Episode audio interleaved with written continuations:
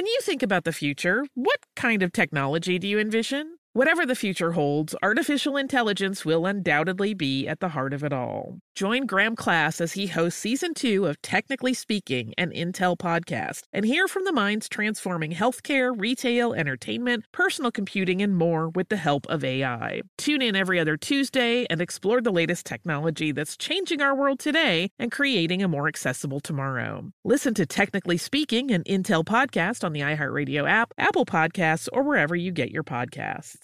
I'm Tracy from Stuff You Missed in History class. Are you a small business owner or even someone who dreams of entrepreneurship? Then check out season two of Mind the Business Small Business Success Stories from iHeart Podcasts and Intuit QuickBooks. Join hosts Austin Hankwitz and Janice Torres as they interview entrepreneurs sharing insights around starting and nurturing a small business. You won't want to miss these inspiring stories of entrepreneurship and discovering ways to business differently so you can too.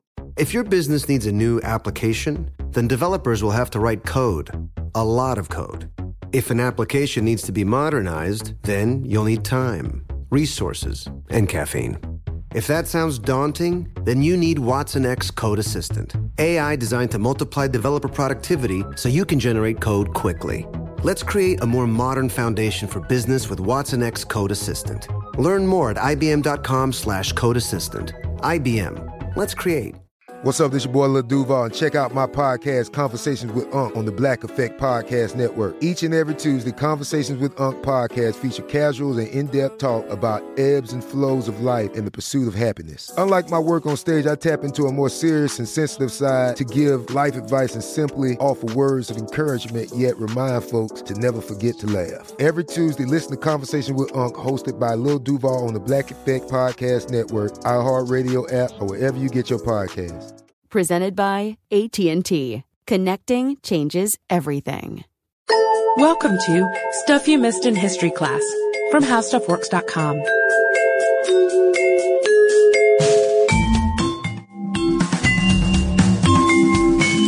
Hello and welcome to the podcast. I'm Deblina Chakraborty. And I'm Sarah Dowdy. And all of you history fans out there have probably heard a little bit about a certain anniversary that's coming up. It's the 150th anniversary of the Civil War that's kicking off this year, actually this month, this in month. fact, with the uh, anniversary of the attack at Fort Sumter. And it's such a pivotal era in American history that we're really still figuring out how we should formally commemorate this in podcast form. We'd love your ideas because we don't want to just do some massive multi-year Civil War series. Yeah, because something more original than that. Right. People are going to be talking about this for the next four years. So, you know, if you have any ideas how, of how you would like to hear about it, that maybe you aren't hearing about it in that way other places, let us know.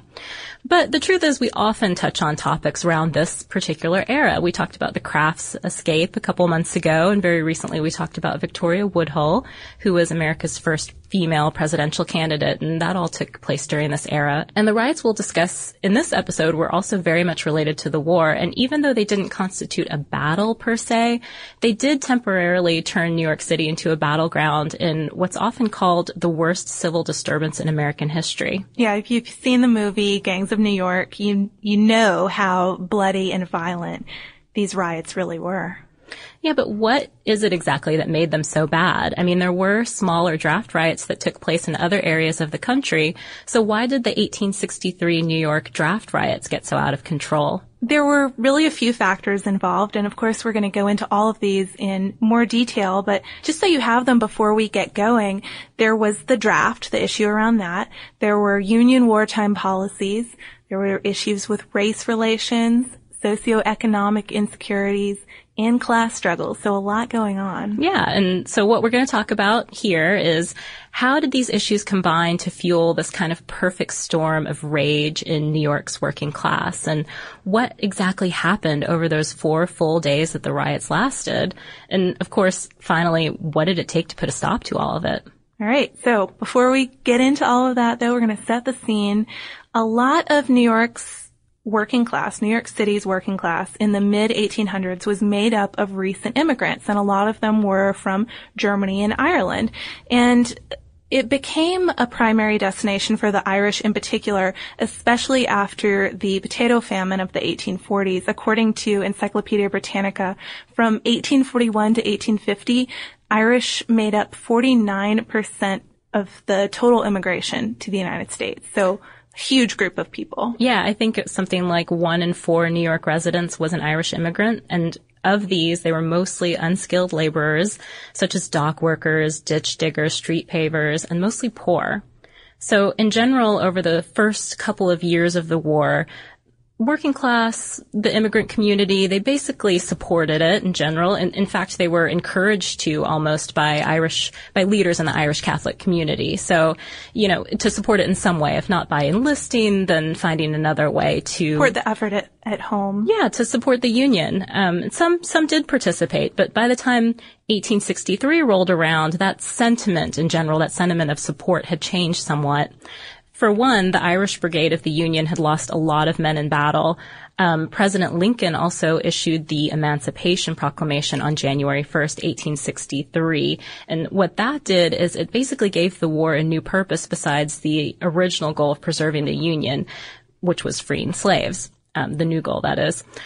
Irish Americans didn't like this because they were afraid that African Americans were going to come up once they were freed. They were going to come up north and take their jobs. Yeah, so that was why. with this low paying job market that they were in. Right. So that was why that sort of decreased their attitude of support for the war. Yeah, and it's worth mentioning the relations between working class African Americans and uh, working class Irish immigrants were were pretty similar. You know, they were in similar similar positions. They shared a lot in common. They were both poor, both faced discrimination. They lived in close proximity together in the lower half of Manhattan. And they were, as we mentioned, competing for these same uh, low skill labor jobs. And that job competition, we should mention, it grew especially heated during the war. One memorable occasion, for example, was in spring of 1863 during a strike of Irish dock workers. African Americans, they had been called in as strike breakers in this situation. And so the strikers attacked and beat them until federal troops came around for protection. So this is what was in the air at the time. Yeah, so trouble was brewing already. Right. And then the final straw was when federal Congress passed the Enrollment Act, also known as the Conscription Act, on March 3, 1863. Now this authorized a draft that required all able-bodied men between the ages of 20 and 45 to serve, unless you furnished an acceptable substitute or paid the government a $300 fee. And there was another aspect to this as well. According to Susannah Ural Bruce's article, Summer of Irish Rage in America's Civil War, this act, it also provided that any immigrant who had declared his intent to become a citizen could now be drafted unless he left the country within 65 days. So totally changing the game here. Yeah, and New York's working class immigrant community is consequently enraged over this new act, and there are a few reasons behind that. Military service used to be optional. You mentioned earlier that it was encouraged, at least in the beginning of the war, but it was still optional. Now it's required. So they felt like they were being forced to fight to free slaves who they thought might just come to New York City and, and take their low paying jobs. And then the other thing that enraged immigrants over this act was that it obviously favored the wealthy who could get out of service by dropping that $300 and paying somebody else to do it. Right. So it made an already tense situation even worse, much worse. And then another thing that kind of helped you know, set the scene for this was that thousands of New York troops traveled south in late June to help out with the Gettysburg campaign. So it left the city virtually undefended. Yeah. So that is the situation in New York City when on Saturday, July 11th, 1863, the first day of the city's first draft lottery begins since the new law. So the next night after, after that very first draft, working class New Yorkers met up in streets and saloons and went over the names of the men who had been drawn for the draft already and, and started to make a plan, started to talk about ways that they could fight back and stop this from getting any further out of control. Yeah, and then in the morning on Monday, July 13th, when more names were to be drawn, a bunch of them began working their way uptown, headed toward the provost marshal's office en masse, and they picked up some more workers from workshops and factories on their way. Now, we should mention that at this point, the group also included German-speaking artisans and native-born Protestant journeymen. Many of them were even volunteer firemen, which was a really powerful political and organizational force in the city at the time. And this was in addition to the working class Irish laborers. And we just want to mention that because a lot of times you see in sources that, oh, it's, it's the Irish, it's all the Irish. And there were other people involved, at least on this first day as well. And there were women in the group as well as men. That should be noted too. So in her article, Bruce paints this kind of scary picture. I mean, imagine this coming towards you. A mob of people. Yeah. Um, she refers to New York attorney George Templeton Strong's description of the day in which he describes a growing crowd of, quote, gaunt looking savage men and women and even little children armed with brickbats, stone poker shovels and togs, coal scuttles and even tin pans and a bit of iron. Okay, so they they sound a little ragtag. I mean, kind of scary, but don't be fooled because even though they're carrying little bits of iron and they have kids hanging out with them, the crowd meant business and there were enough of them to, to accomplish some. So as the draft selection began around 1030 in the morning, thousands of these protesters began to gather around the building and they interrupted the lottery and then they torched the building. So I mean, I think that was the first really big signal that this was something major. Unfortunately, though, they didn't stop there. The protesters had several targets over the next few days, which were related to some of the tensions that we discussed in the intro to this podcast. For example, major target African Americans, perhaps the most visible target of the entire four days we're going to discuss. People and institutions related to the Republican Party. That was another big target of theirs. Um, the, they chose this party as a target because it was the party that had started the war, that had instituted the draft, that wanted to abolish slavery, all of those things that they saw as a threat to their you know, their lives, their security. Yeah. Merchants and stores were also a target, particularly for looting, but also partially for their associations with wealth and policemen and Union soldiers who attempted to defend the government property were also another big target. Yeah, so we're going to go through the day by day destruction tally and cover some of the individual stories, but by the end of that first day, it's it's pretty crucial that some of the rioters switched their allegiance, including the group of firefighters that we mentioned who began to help the police instead. Some people saw that this was not the fight they wanted and that it was getting out of hand. So the majority of the mob that kept on rioting through the week was working class and they were mostly working class Irish. So starting with some of the damage done on day one, after setting fire to the provost marshal's office, rioters seized and burned the armory at 2nd Avenue and 21st, which contained rifles and guns, and it was generally just a symbol of war. But the rioters then, they moved on, they attacked homes of policemen and businessmen. They also attacked and torched the Colored Orphan Asylum at Fifth Avenue and 34th Street, which is one that you hear about a lot. And sometimes you see accounts that describe 237 children barely escaping, though some other sources say that that's a little bit of an exaggeration. They were actually evacuated prior to the attack, but I mean, regardless, hundreds of kids were left homeless. Well, and African Americans were increasingly targeted throughout the day too, and so was their property. And so were whites that helped them. Even prostitutes who catered to interracial clientele were targeted. Um, really pretty far reaching with who they were going after. And African Americans, the whites who helped them were chased, assaulted, lynched in some cases, and a lot of them just got out of the city because they didn't really have any other choice and it was the safest thing to do. And kind of the last major point of day one was the attack on the New York Daily Tribune newspaper offices. Um, the confrontation between the police and the rioters had really escalated and the newspaper editor Horace Greeley was considered an ardent Republican and protesters thought that the paper not only represented Republican ideals, but was kind of a mouthpiece for them and decided to go after it. Yeah, so we could see day one pretty much reached out to all those socioeconomic, racial, all those issues that we talked about in political. the beginning that they had, political, um, everything came into play even on that first day. And day two was kind of more the same, right? I mean, rioters continued to attack wealthy people, their homes, their businesses. They closed down factories. They took weapons from munitions plants. They burned bridges literally and figuratively, I assume. Um, they wrecked telegraph and rail- railroad lines. Um, even other non-rioting Irish Catholics weren't safe from them. According to an article by Iver Bernstein in Civil War Times, Anne Derrickson, an Irish woman with a black husband, died of injuries she got while trying to protect her son from rioters. I mean, they basically would have killed her son if she hadn't shielded him with her own body. Uh, another example that's that you hear a lot, Colonel Henry O'Brien, commander of the 11th New York Volunteers.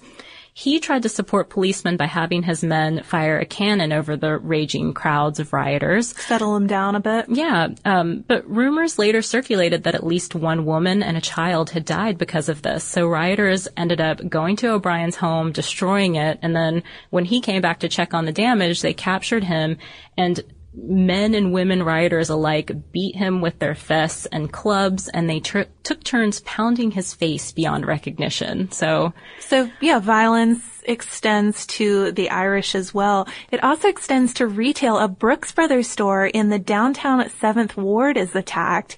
So you're probably wondering why Brooks Brothers. The store was a contractor for the U.S. government and also still today, a retailer catering to wealthy people. And they'd had some recent ra- labor troubles of their own. Hundreds of tailors had gone on strike for higher wages only four months earlier. So the rioters were seeing, well, Brooks Brothers, we've got our eyes on you too. Yeah, and by that afternoon, rioters had also erected barricades. And this is an interesting point because they basically just used the debris resulting from the riots to put put it around their own waterfront neighborhoods and various locations around the city to, to use as shields from police who were trying to kind of get at them and keep them down. Kind of make their own little city too. Right, like a little fort. So these were kind of, um, I don't know, I guess they were sort of a double-edged sword. They were easy for police to find, so they know, knew exactly where to go look for the rioters, go where the barricades are, but they were also really tough for them to breach. So it just made battles, I think, a little more intense. Ferocious, mm-hmm. definitely. So as we get into day three, we start to see the police and the politicians really taking more action finally. But throughout all of this, the violence on African Americans had continued and day three was really no different. They were hanged, oil poured into their wounds, burned. One terrible example is that of Abraham Franklin, who was a disabled African American coachman. He was hanged. His body was pulled down by U.S. troops and then it was strung up again by the rioters.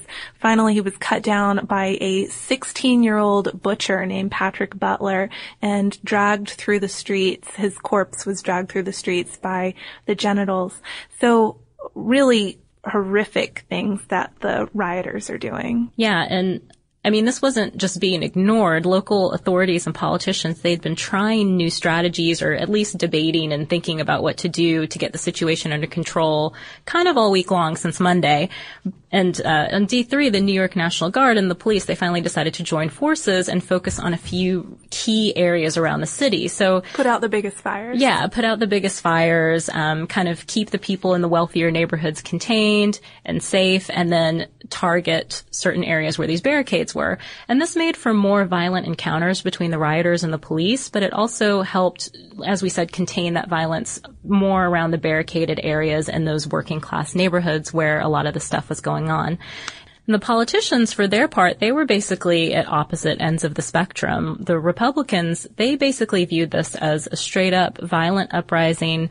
They had been urging Mayor George Opdyke all week to declare martial law and just take care of it, put a stop to it. Yeah, the Democrats, though, both in the state and Tammany Hall, saw the riots as something that was somewhat legit. You know, there was a, there was a legitimate complaint behind it all and it was a working class political protest. So they were looking for other solutions. Uh, they didn't want to go for martial law. So on the third day, they hoped that they might curb some of the rioters' anger by um, proposing a relief act to help alleviate the quote unequal operation of conscription by appropriating 2.5 million dollars through the sale of conscription exemption bonds. And this is Tammany Hall Democrats. And they had been saying all, all, along that the draft was unconstitutional. And they hoped that just by coming out with this relief act, maybe people would calm down a little bit and realize that the politicians were trying to figure out a solution for them. Yeah, unfortunately though it didn't have the desired result. The violence just spread to Staten Island and to Brooklyn and there were federal orders to delay implementation of the draft. Um, they were published in the papers the next day. So, I mean, it really looked kind of hopeless at this point that they were going to be able to settle it peacefully. And then day four, we have a new introduction of, of players in this whole thing. More than 4,000 troops returned from Gettysburg and they were called back specifically for this purpose to occupy the city to face the rioters and working with the police and militia and naval forces and even West Point cadets who were already involved, try to get things back under control. And the increased military presence did let the city restore some of its normal activities. They could reopen the streetcar and the stage service, but there were still outbursts of violence and soldiers were attacked and troops started fighting back and even took some rioters prisoner. Um, but finally the battles were were dying down. Yeah, once the military presence was there and they started fighting back, that, these were kind of the last battles of the week. But I don't know, just going back to the movie there, if you have seen Gangs of New York and in the end when they're fighting against the rioters and the troops show up and then all of a sudden the Navy starts bombing the city. Well, Bruce actually says that Scorsese took some license here where that happens because that never happened. The Navy ships never bombed the city. So just a little fun fact there if you're a fan of the movie. Bombing a city is always pretty bad politics. Yeah, it would have been pretty bad for Abe Lincoln, sources say, if he had um, if he had actually done that, would have been bad for reelection. Yeah, but just just in real life, with the introduction of the 4,000 troops, by Friday there was this sort of uneasy peace finally in New York City, but it was estimated that the city had suffered 1.5 million to 2 million dollars in property damage, and somewhere around 119 people are known for sure to have been killed. Sometimes though you see figures going up to a thousand people, although those might have been based on unsubstantiated reports. Regardless, though, thousands of people were injured or d- displaced throughout this entire thing, and according to Bruce, for a lot of native-born New Yorkers, the riots just confirmed their prejudices about Irish immigrants. However, it's worth pointing out that although they initially blamed Lincoln and his administration for what had happened, the Irish Catholic community did express a lot of regret for the violence and in the aftermath of the riots. Pretty much as soon as it was over, you know, leaders of the Irish community and and people in it, they were they felt bad about what had happened. Um, and it's also worth pointing out that there were Irishmen on both sides of the situation. There were many who were off fighting for the war and who condemned what had happened as soon as they'd heard about it. Yeah, and the eventual outcome of the draft, because, you know, that's what this whole thing started over, is pretty bizarre. It was eventually enforced that August.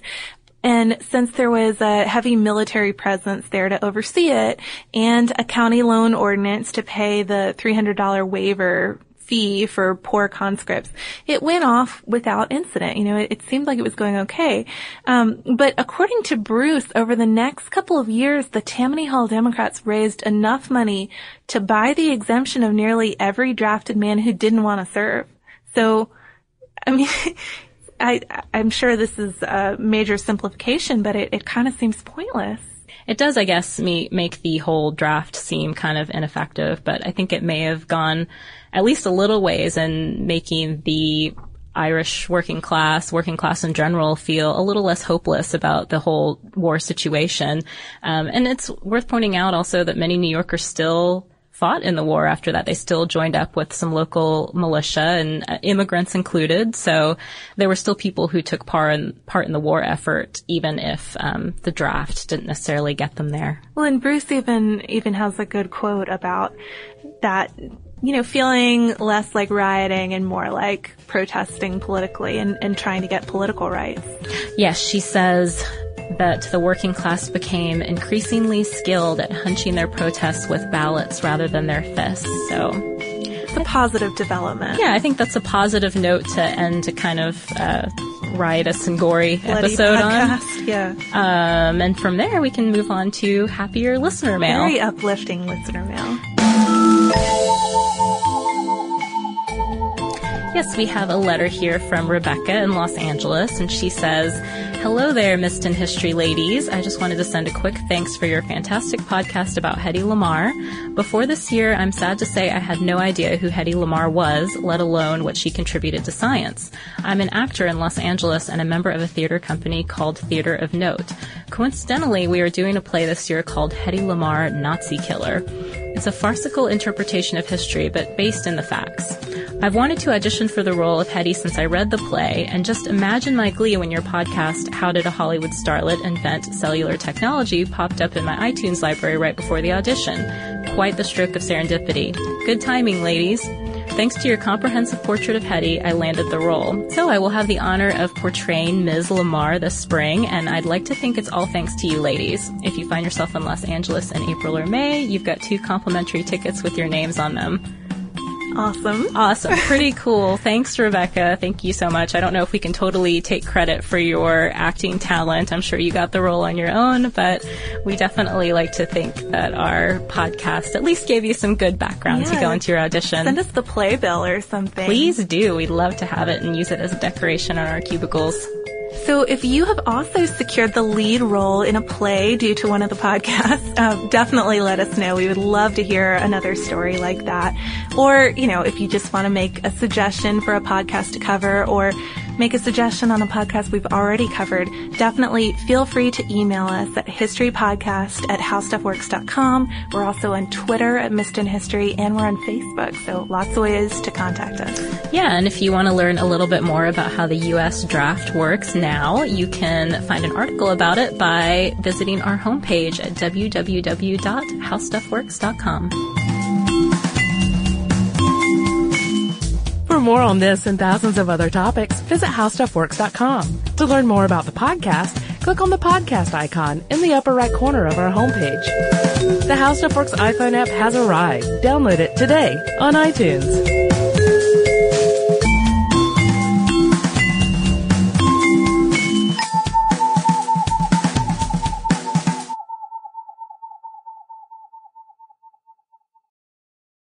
Happy Pride from Tomboy X. We just dropped our Pride 24 collection. Queer founded, queer run, and creating size and gender inclusive underwear, swimwear, and loungewear for all bodies so you feel comfortable in your own skin. Visit tomboyx.com to shop. Diamonds Direct has done it again. This month only, get ready for an offer you can't resist. Buy a natural diamond engagement ring of 1 carat plus and receive a free natural 1 carat diamond tennis bracelet valued at $2,000. That's right, a stunning diamond tennis bracelet at no extra cost. Imagine giving her the ring of her dreams and her wedding gift all at once. So hurry into Diamonds Direct. Your chance to get a free tennis bracelet will not last long. Details at diamondsdirect.com. What are you looking for in a new smart TV? 4K picture quality? High quality and immersive sound? A sleek design? All of those are givens, but only the new Roku Pro series has all of those and the Roku streaming experience, an award winning OS. Get fast, easy access to all your apps like iHeart, where you can stream all your favorite music, radio, and podcasts all day, and regular all inclusive trips to Roku City. The new Roku Pro series, a smart TV built by the streaming pros. Xfinity has free premium networks for everyone this month, no matter what kind of entertainment you love. Addicted to true crime? Catch killer cases and more spine-tingling shows on A&E Crime Central. Crave adventure? Explore Asian action movies on Hi-YAH. Searching for something extreme? Check out skating, snowboarding, and more on Fuel TV Plus, the global home of action sports. And find crowd-pleasing bops on iHeartRadio's Hit Nation playlist. There's new free shows and movies to love every week. Say free this week in your Xfinity voice remote.